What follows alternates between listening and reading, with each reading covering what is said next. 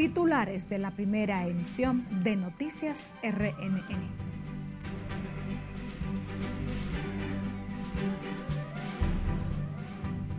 Pánico en la ciudadanía, decenas de escuelas dañadas, así como instituciones públicas y la docencia paralizada, es el saldo ocasionado por el terremoto que tuvo a Baní como su epicentro. En Santiago, Elías Piña y Santo Domingo, ciudadanos fueron sorprendidos con el temblor. Evaluación sísmica estudia daños causados. Instituto de Sismología llama a la población a no entrar en pánico por temblor de 5.3 que se registró al sur de República Dominicana. Comisión del Senado podría rendir informe favorable al Código Penal. Senado reconoce trayectoria de Milton Ray Guevara. Presidente Luis Abinader encabezó acto en el Senado.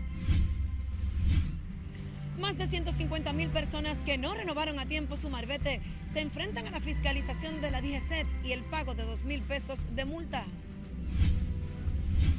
Y Proconsumidor da garantías de que varios productos de la canasta básica bajarán de precio.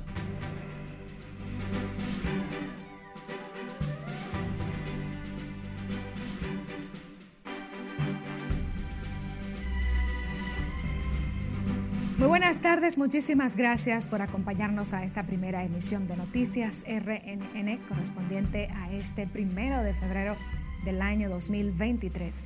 Soy María Cristina Rodríguez, con mucho gusto les enteraremos de la actualidad hasta este instante. Bienvenidos, bienvenidas.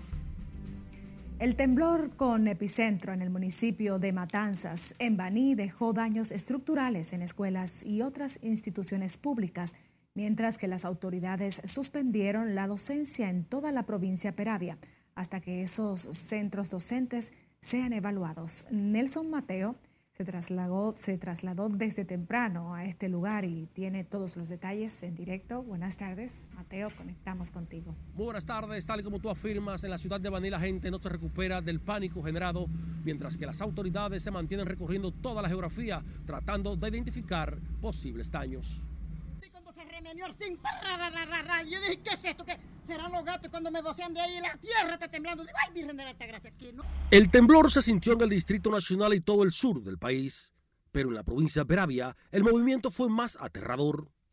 No, no, no, eso fue fuerte. Esto aquí fue fuerte. Esto yo dije, no se acabó el mundo. En Matanza se fue el piquetón. Y yo dije, ya, no, no, no. la mujer mía dijo, ¿tú sentiste eso? Digo, ¿cómo que la gente estaba viendo un potero de agua y, y eso tremeció la casa? Un temblor, ya te sabes remenió la casa, remenía. Yo dije, sí, se va, de, se va a derrumbar todo. Parecía un toro.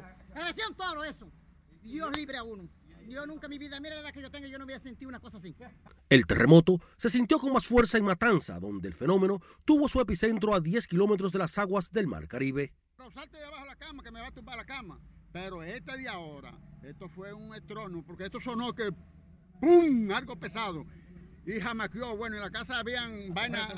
Sí, nosotros fuimos para afuera. Y, y, en una cocina que hay atrás de, de zinc y vaina, habían una vaina y se cayeron todos al suelo. Eso fue impresionante. Yo nunca había sentido una cosa así. Yo estaba, ya estaba despierto, pero estaba en la cama. Y eso remenió así, tan, tan, tan, tan. Y los zinc eran, querían salirse de la casa. Y bum, bum, bum.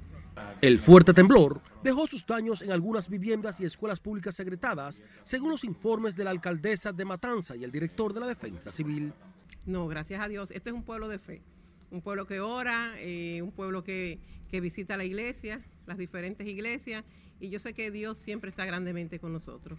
Estamos así todavía un poquito consternados, pero muy agradecido de nuestro Señor y esperando que no ocurra más nada en el transcurso del día. Bueno, desde tempranas horas que ocurrió el suceso, nosotros hemos estado coordinando con la Armada en lo que tiene que ver con el casco urbano en esta ocasión. Eh, nos trasladamos al punto que tienen aquí en Matanza, en la orilla de la playa, eh, para evitar cualquier eventualidad de tsunami, predecirlo a tiempo, eh, con los cuales establecimos contacto para que ellos cada X tiempo se mantengan monitoreando esa zona de la costa. Ante el pánico generado y los daños, las autoridades educativas mantendrán la docencia paralizada en aquellos centros afectados hasta que un informe técnico recomiende la reanudación de las clases. Mientras tanto, las autoridades de la defensa civil mantienen la recomendación de que en aquellas aulas afectadas por el terremoto la docencia se mantenga paralizada hasta que un informe oficial recomiende lo contrario. De mi parte es todo por el momento desde la ciudad de Baní. Regreso contigo al CEP de Noticias. Muchísimas gracias Nelson Mateo a cuidarte de las réplicas. Santiago no ha reportado daños por el sismo que se registró en Baní la mañana de este miércoles y que también se sintió en esa ciudad y en gran parte del territorio nacional y algunos países de la región. Así lo aseguró el director de la Defensa Civil de la ciudad Corazón, Francisco Arias, quien llamó a los residentes de esa localidad a tomar las medidas preventivas ante cualquier eventualidad. Arias dijo que en Santiago no hubo casos que lamentar, pero expresó que la población debe crear conciencia sísmica, porque esto minimizaría los potenciales daños que produce un terremoto. También residentes en Elías Piña manifestaron su experiencia a través del movimiento telúrico que se produjo hoy en algunos puntos del país. Los Elías Piñenses mostraron sus experiencias ante este temblor que les sorprendió la mañana de este día. Y me quedé tranquilita a las 7 y 10. Y me sentí bien porque Dios remenió para que vea que resiste. Me gustó. No hablé, me quedé. Entonces me engurruñé y me rompí con mi sábana otra vez ahí.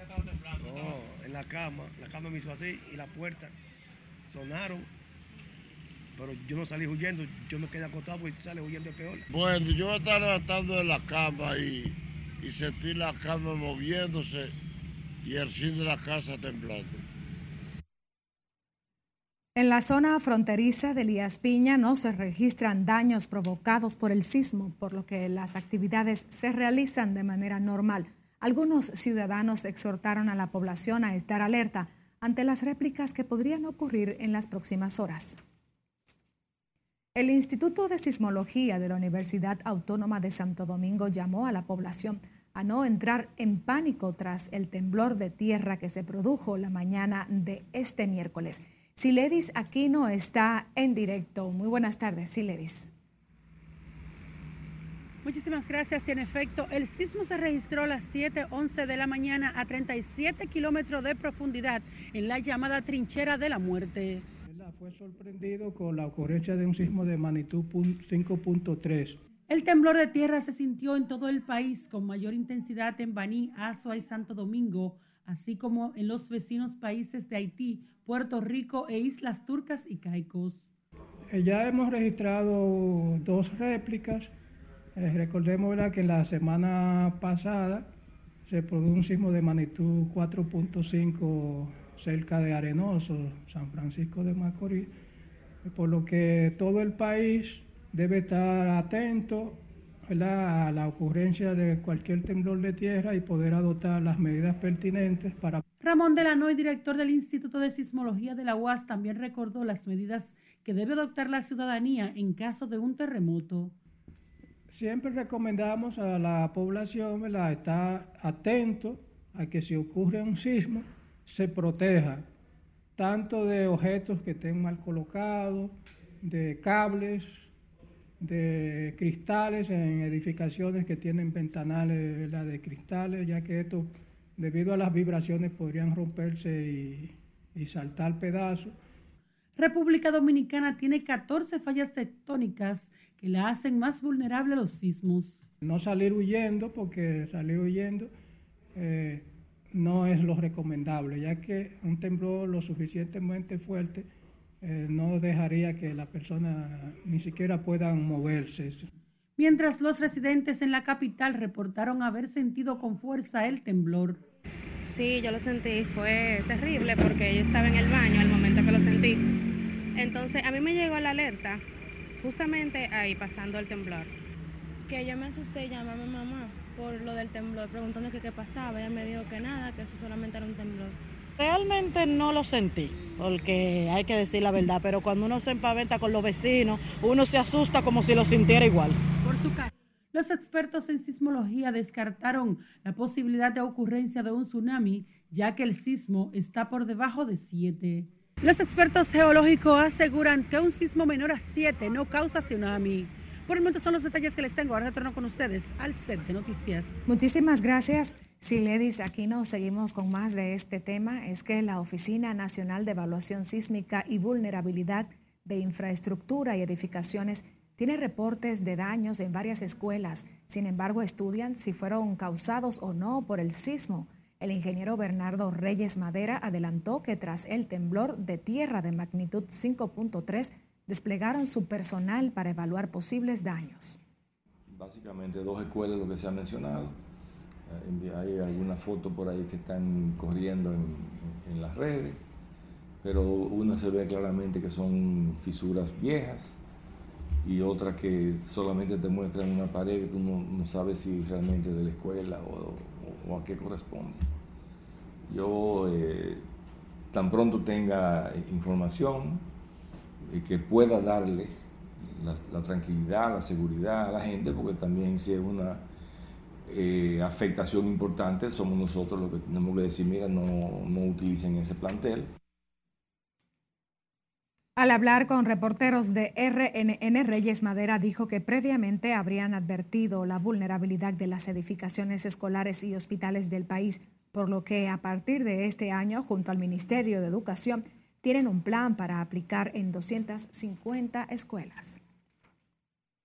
Y de su lado, el Centro de Operaciones de Emergencias COE activó su plan de contingencia antiterremoto tras el sismo de 5.3 en la escala de Richter que se registró la mañana de hoy en el país. Además, el COE comenzó a recibir reportes de agrietamientos en paredes, especialmente en la zona de Baní, donde se sintió con mayor fuerza el movimiento telúrico. El Centro de Operación de Emergencia le pide a la población mantener la calma y extenderla a las demás. Le hemos activado el plan de contingencia de terremoto, en el cual explicamos qué hacer en el antes, el durante y el después, y también le hemos servido a través de la distinta plataforma o redes sociales del brochure que le permite conocer de estos eventos. Méndez García dijo que realizan levantamiento de información con las diferentes instituciones a los fines de dar una respuesta oportuna. El ministro administrativo de la Presidencia de la República, José Ignacio Paliza, consideró que a partir de este momento se deberá realizar un análisis exhaustivo de las infraestructuras que sufrieron daños principalmente en la provincia Peravia. Paliza se refiere a los reportes que afectaron viviendas y edificaciones públicas tras el temblor de 5.3 grados en la escala de Richter, con epicentro a 37 kilómetros de Baní, que sacudió la mañana de este miércoles gran parte del país. Creo oportuno que debemos hacer un, un más profundo y exhaustivo examen de sobre todo de las infraestructuras físicas gubernamentales para poder tener la certeza de que esto es eh, efectivamente así. Porque una cosa son las, las revisiones que se hacen eh, de manera simples, oculares, eh, y otras son inspecciones más a profundidad. Según reportes, la falla regional que provocó el sismo de esta mañana corresponde a la misma que ocasionó el catastrófico temblor de tierra en Haití en enero del 2010. Paliza habló en esos términos en el Congreso Nacional, donde acudió a acompañar al presidente Luis Abinader al reconocimiento que se le hiciera al doctor Milton Ray Guevara por su trayectoria profesional. Nos vamos a comerciales. Quédese conectado con la Red Nacional de Noticias. Recuerde que puede seguir enterado de la actualidad a través de nuestro portal web, canal de YouTube redes sociales, emisiones informativas en formato de audio y por supuesto conectar de manera directa con nosotros por WhatsApp. El número aparece en pantalla.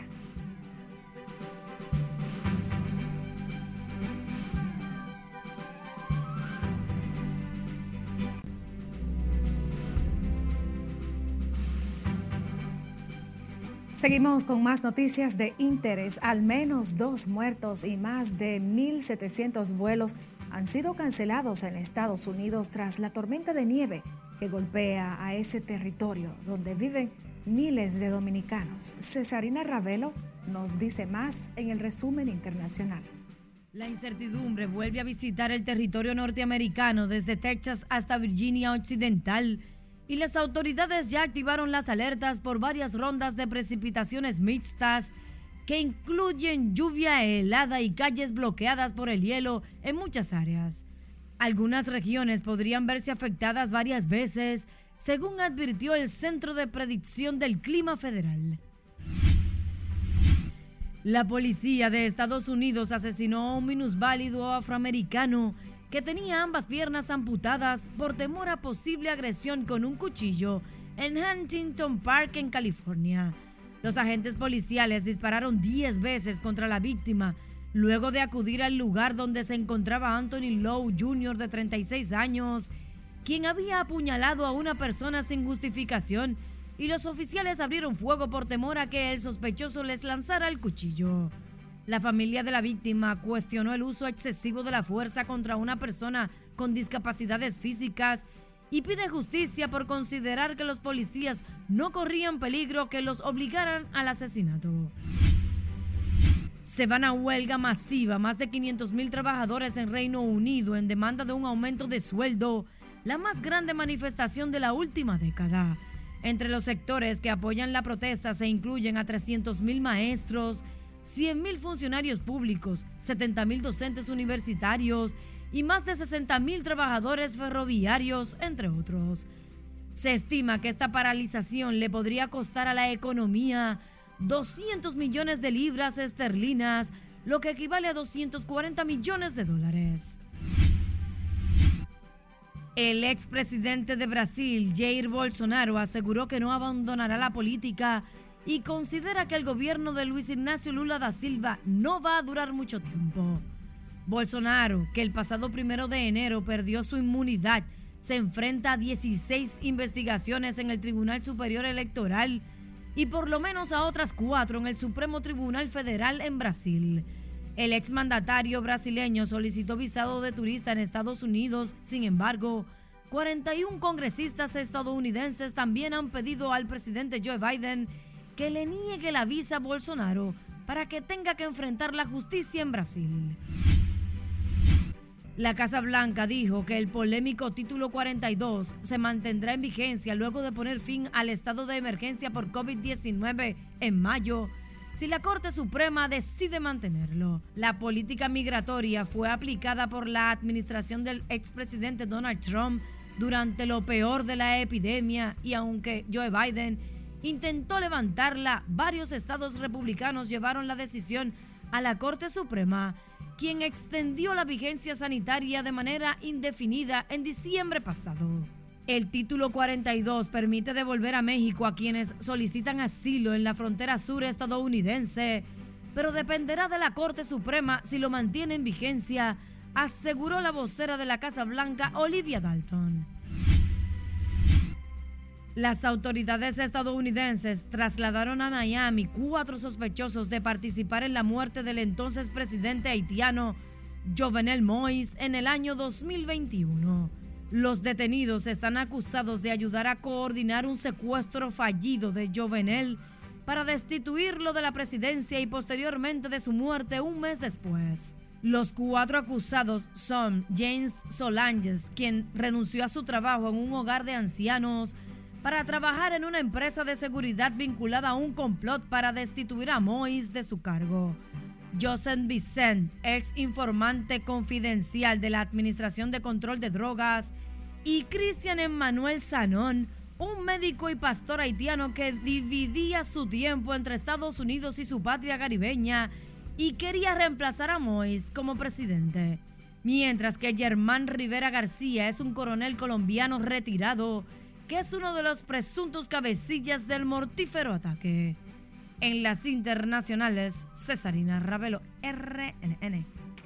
En el plano local, la cofundadora de Profamilia y primera empleada técnica de la institución, Yanna San Giovanni, ha muerto este miércoles. Yanna será recordada en su paso por Profamilia como una visionaria que optó por la defensa de los derechos de las mujeres, creyó en la gente joven y en una profamilia asentada sobre bases institucionales firmes Creció profesionalmente en la institución, llegando a ser en ese momento una de las personas con más calificaciones en el país en planteamientos estratégicos, formulación de programas e innovación de proyectos, donde permaneció por más de 50 años.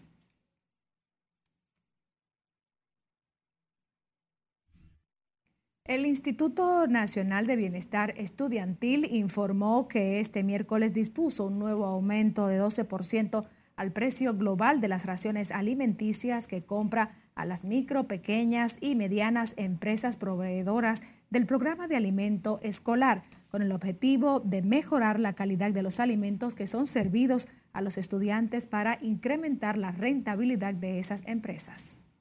Empresas pequeñas con esa cantidad de raciones no podían ser rentables. Y como no eran rentables, no producían eh, con calidad los proyectos que, que, nos sirven a nosotros. Ahora en INAVI, el promedio mínimo de raciones que tiene una empresa MIPIME, el promedio mínimo de raciones que tiene es de 500 raciones. Lo que quiere decir que todas las empresas de, que suplen en INAVI ahora son rentables y como son rentables también producen empleo. Con la disposición, el pago que se destinará a las MIPIMES que sirven en el programa pasa de 24.345 millones que se tenía en 2021 a 35.263 millones este 2023. Al ofrecer los detalles, el director de INAVIE, Víctor Castro, instó a los suplidores a trabajar durante este 2023 para elevar calidad de alimentos en favor del estudiante. El vicepresidente de la Fuerza Nacional Progresista, Pelegrín Castillo, abogó por la unión de las fuerzas políticas en República Dominicana por la defensa de la soberanía nacional. Castillo dijo que se deben dejar de lado los intereses políticos para buscar una salida a la crisis económica y social que golpea a la vecina nación de Haití. Y es momento de que la clase política y los poderes públicos sean capaces de demostrar que estamos dispuestos todos a seguir política de Estado, porque solamente así tendremos oportunidad de defendernos frente a una crisis de esta envergadura. Aseguró que la comunidad internacional ha hecho caso omiso a los llamados para ir en busca de una solución para la crisis humanitaria y social que vive Haití, por lo que llamó al gobierno a continuar la defensa de la soberanía nacional con más que palabras.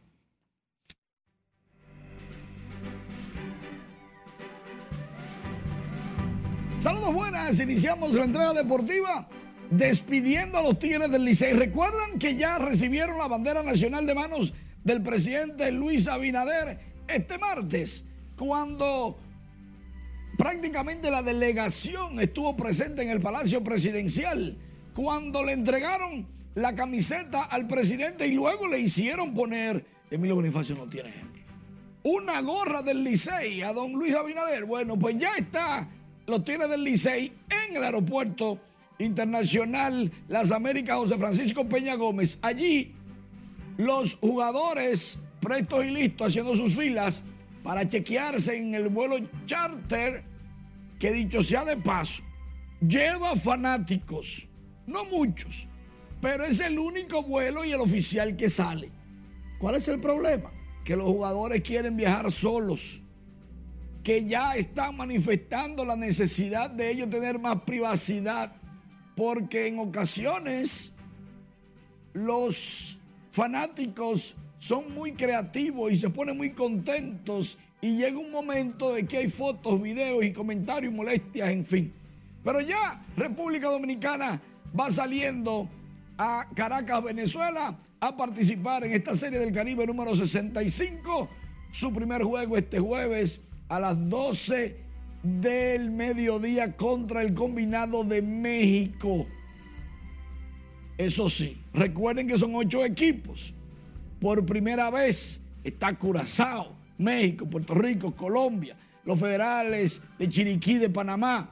También los Leones del Caracas de Venezuela, los Tigres del Licey, los gloriosos Tigres del Licey, los más ganadores en Serie del Caribe, los Indios de Mayagüez de Puerto Rico, los Cañeros de los Mochis de México, tenían muchísimo que no ganaban, yo creo que lo habían ganado.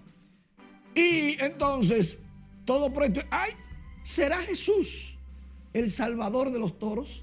Porque el nuevo gerente general de los, toros, de los toros es Jesús Mejía. ¿Será el Salvador? Ya veremos. Por otro lado, ampliamos lo que lo último sobre el caso Fray del Liriano contra los rancheros de Texas. Y es que las grandes ligas han dicho que sí saben de la existencia de los preacuerdos. Aunque son ilegales, las grandes ligas siguen como dejándolos. Fradel Liriano en el 2020 fue prospecto nivel 1. Eso quiere decir que le realizaron pruebas de dopaje las grandes ligas y el equipo de Texas le hizo resonancia magnética para verificar su sistema óseo si era o no de esa edad. Y eso solo se hace si hay un acuerdo con el jugador porque nadie da millones sin estar seguro. Tom Brady fue drafteado por los Expos. Como él anunció su retiro de la NFL, ya no hay un jugador activo en los deportes profesionales que haya sido drafteado por los Expos de Montreal. Tom Brady, el más grande quarterback o mariscal de campo de la NFL, anuncia su retiro. Jugó con los Tampa Bay Buccaneers. Pero lo interesante del caso es que cuando los Expos le dijeron, vamos a jugar béisbol, él optó por el fútbol. ¿Quién sabe si nos perdimos de, de un salón de la fama? Bueno, o tal vez de una persona que no iba a lograr la grandeza que representa hoy para el fútbol americano. Así es, así es. Gracias Manuel, nosotros nos vamos a comerciales.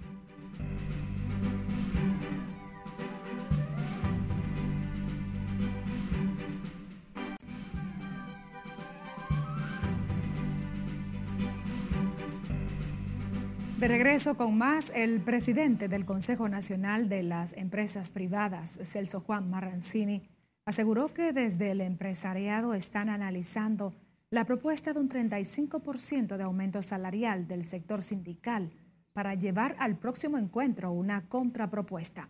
Marrancini dijo que están en disposición de sentarse en la mesa del diálogo para debatir estos puntos, tomando en cuenta que este año también toca por ley la revisión de los salarios. Mira, siempre estamos prestos a, como manda la ley, sentarnos en el Comité Nacional de Salario y, y trabajar en los aumentos que, eh, que, se deben ir realizando según manda la ley. Este año toca eh, dicha revisión y nosotros estamos prestos para trabajar y para, eh, y para que se realice el, el debido aumento. Este martes, el secretario general de la Confederación Autónoma Sindical Clasista, Gabriel del Río Doñé, reveló que en la próxima semana se retomarán los encuentros para los fines de continuar abordando el tema relativo al aumento de salario. Cambiando de información, al cierre del proceso para la renovación del Marbete este martes, 1.530.000 personas compraron el impuesto equivalente a un 91% del parque vehicular habilitado para hacerlo, según informó este miércoles el director de la DGI, Luis Valdés, quien lamentó que los que no renovaron su permiso de circulación vehicular deberán pagar la sanción de dos mil pesos y reiteró que no hay prórroga. Lauri Lamar nos amplía en directo desde la sede central de la DGI. Buenas tardes, Lauri. Gracias, buenas tardes. A partir de hoy, los agentes de la Dirección General de Tránsito y Transporte Terrestre están en las calles fiscalizando a aquellas personas que faltaron por renovar su marbete. No hay prórroga, señores, no había prórroga desde octubre 18 hasta ayer. El director de la DGI, Luis Valdés, lamentó que quienes no compraron a tiempo su permiso de circulación vehicular deban pagar sanciones. Sin embargo, resaltó que fue mínimo el porcentaje faltante en comparación con periodos anteriores. Y lo que más lamento no es el tema de que paguen una penalidad, de que hagan, sino el hecho de que ahora vaya el cúmulo de personas a la aglomeración de personas a las administraciones locales y de una vez empiezan a decir que el servicio es malo, que no se le da el servicio como es, porque quieren ir a la administración local y salir inmediatamente. Y desde luego cuando 150 mil personas se aglomeran en las administraciones locales no se le puede dar el servicio como si fuera normal. Mientras que ciudadanos que compraron a tiempo el impuesto resaltaron el periodo en el que se inició el proceso y respaldan que no se otorgue prórroga a los morosos. Yo la renové a tiempo con sacrificio, pero la renové, porque hay que renovarla. Porque ¿cómo uno sale a la calle si no tiene su placa? ¿Sabe para dónde que van? Es para el canódromo. Y allá sale peor. Se gasta más que lo que es de sacar la placa. Pues suficiente, más que tres meses. Si usted no consigue 1.500 pesos en tres meses. Caramba. que paguen el recargo ahora porque lamentablemente yo creo que fue más que suficiente. Usted nos hay en tres meses, hermano, juntando. Yo lo cogí en prestado y yo pagué y saqué mi placa. Y resolví temprano. Me evité todo este mal rato que se está pasando ahora en la fila, hermano. Sobre denuncias de que se habían agotado los marbetes hasta el día de ayer, aún sin vencer el plazo, el funcionario dijo que esto pudo deberse a que algunas entidades financieras tuvieron más demanda de lo que habían solicitado. El director de la DGI destacó además que en este proceso de renovación de marbetes se han recaudado hasta la fecha más de 2.400 millones de pesos. De mi parte es todo retorno al estudio. Muchísimas gracias, Laura y Lamar. Retomamos el tema del sismo. El Ministerio de Obras Públicas ah, no ha recibido reportes de daños significativos del sismo que se registró este miércoles en el país, alarmando a las familias que sintieron la magnitud del fenómeno natural informó hoy el titular de esa institución. Scarlett Guichardo tiene todos los detalles en directo. Adelante, Scarlett, buenas tardes. Gracias, buenas tardes. El sismo que durante varios segundos asustó y sorprendió a quienes se percataron del movimiento telúrico no afectó puentes ni carreteras, según informó el ministro de Obras Públicas. No hemos tenido reporte de daños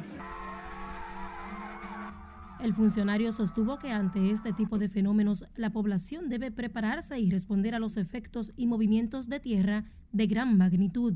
Afortunadamente, eh, aunque fue un sismo de una magnitud considerable, 5.7, atenuó el hecho de que tuvo una gran profundidad y que su epicentro también fue un tanto distante, pero sobre todo una profundidad que se ha establecido conforme al Instituto de Sismología, que fue de unos 48 kilómetros, eso atenúa el impacto de las ondas y el daño que ellas pueden provocar. Deligne Ascensión aseguró que el Ministerio de Obras Públicas trabaja para dar un buen cuidado y mantenimiento a estructuras como puentes, carreteras, edificaciones y otros que puedan verse afectados ante este tipo de eventos. Primero debemos como país hacer conciencia de que estamos en una zona desde el punto de vista sísmico muy activo, con una historia de sismicidad importante a lo largo de los años. Y segundo, de que los entes que tenemos la responsabilidad de construir y de supervisar las construcciones de obras públicas y privadas tienen que estar sometidas a los más estrictos eh, códigos el ministro de Obras Públicas se refirió al tema al recibir un reconocimiento por parte de la Asociación Nacional de Productores de Asfalto por las políticas de descentralización y los programas que ha adoptado en su gestión frente a esa institución. Esta es la información que tengo de momento. Paso contigo al centro de noticias. Muchísimas gracias, Scarlett Guichardo, en directo. Una comisión del Senado podría rendir un informe favorable al Código Penal sin las causales. Miembros de la sociedad civil, las iglesias y el sector empresarial ponen en manos de los legisladores la responsabilidad de sancionar la pieza que aseguran ayudará a combatir los nuevos niveles de criminalidad presentes en República Dominicana. Desde el gobierno consideran que se debe acoger todo lo consensuado en esta pieza legislativa, dejando de lado los puntos conflictivos que han trancado la aprobación de esta ley. En el caso particular nuestro, eh, hemos apoyado en otras oportunidades las causales, nuestro partido como tal.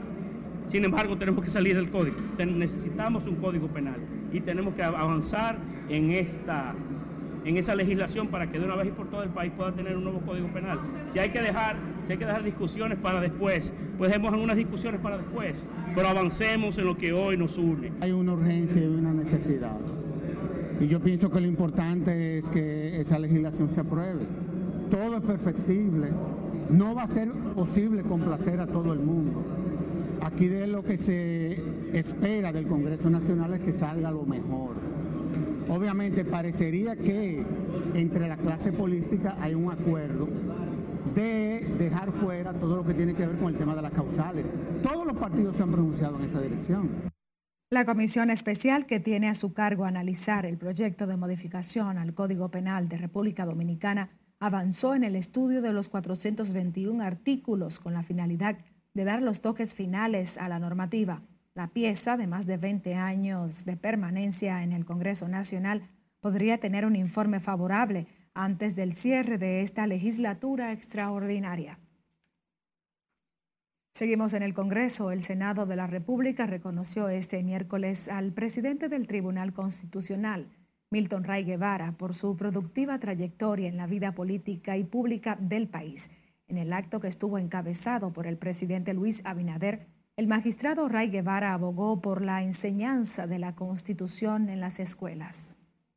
Borrar las raíces del autoritarismo y educar en democracia como nos dice el maestro Javier Díaz Reborio, catedrático de Derecho Constitucional de la Universidad Castilla-La Mancha, quien hoy nos acompaña aquí en el Salón de la Asamblea Nacional, enseñar la Constitución es educar en democracia. La resolución que ordena el reconocimiento del presidente de la Alta Corte fue sometida por el senador Alexis Victoria Jeb y aprobada por el Pleno el 6 de julio del 2022. Despedimos así la presente emisión de Noticias RNN. María Cristina Rodríguez estuvo con ustedes. Manténgase enterado de la actualidad a través de nuestra programación. Buenas tardes.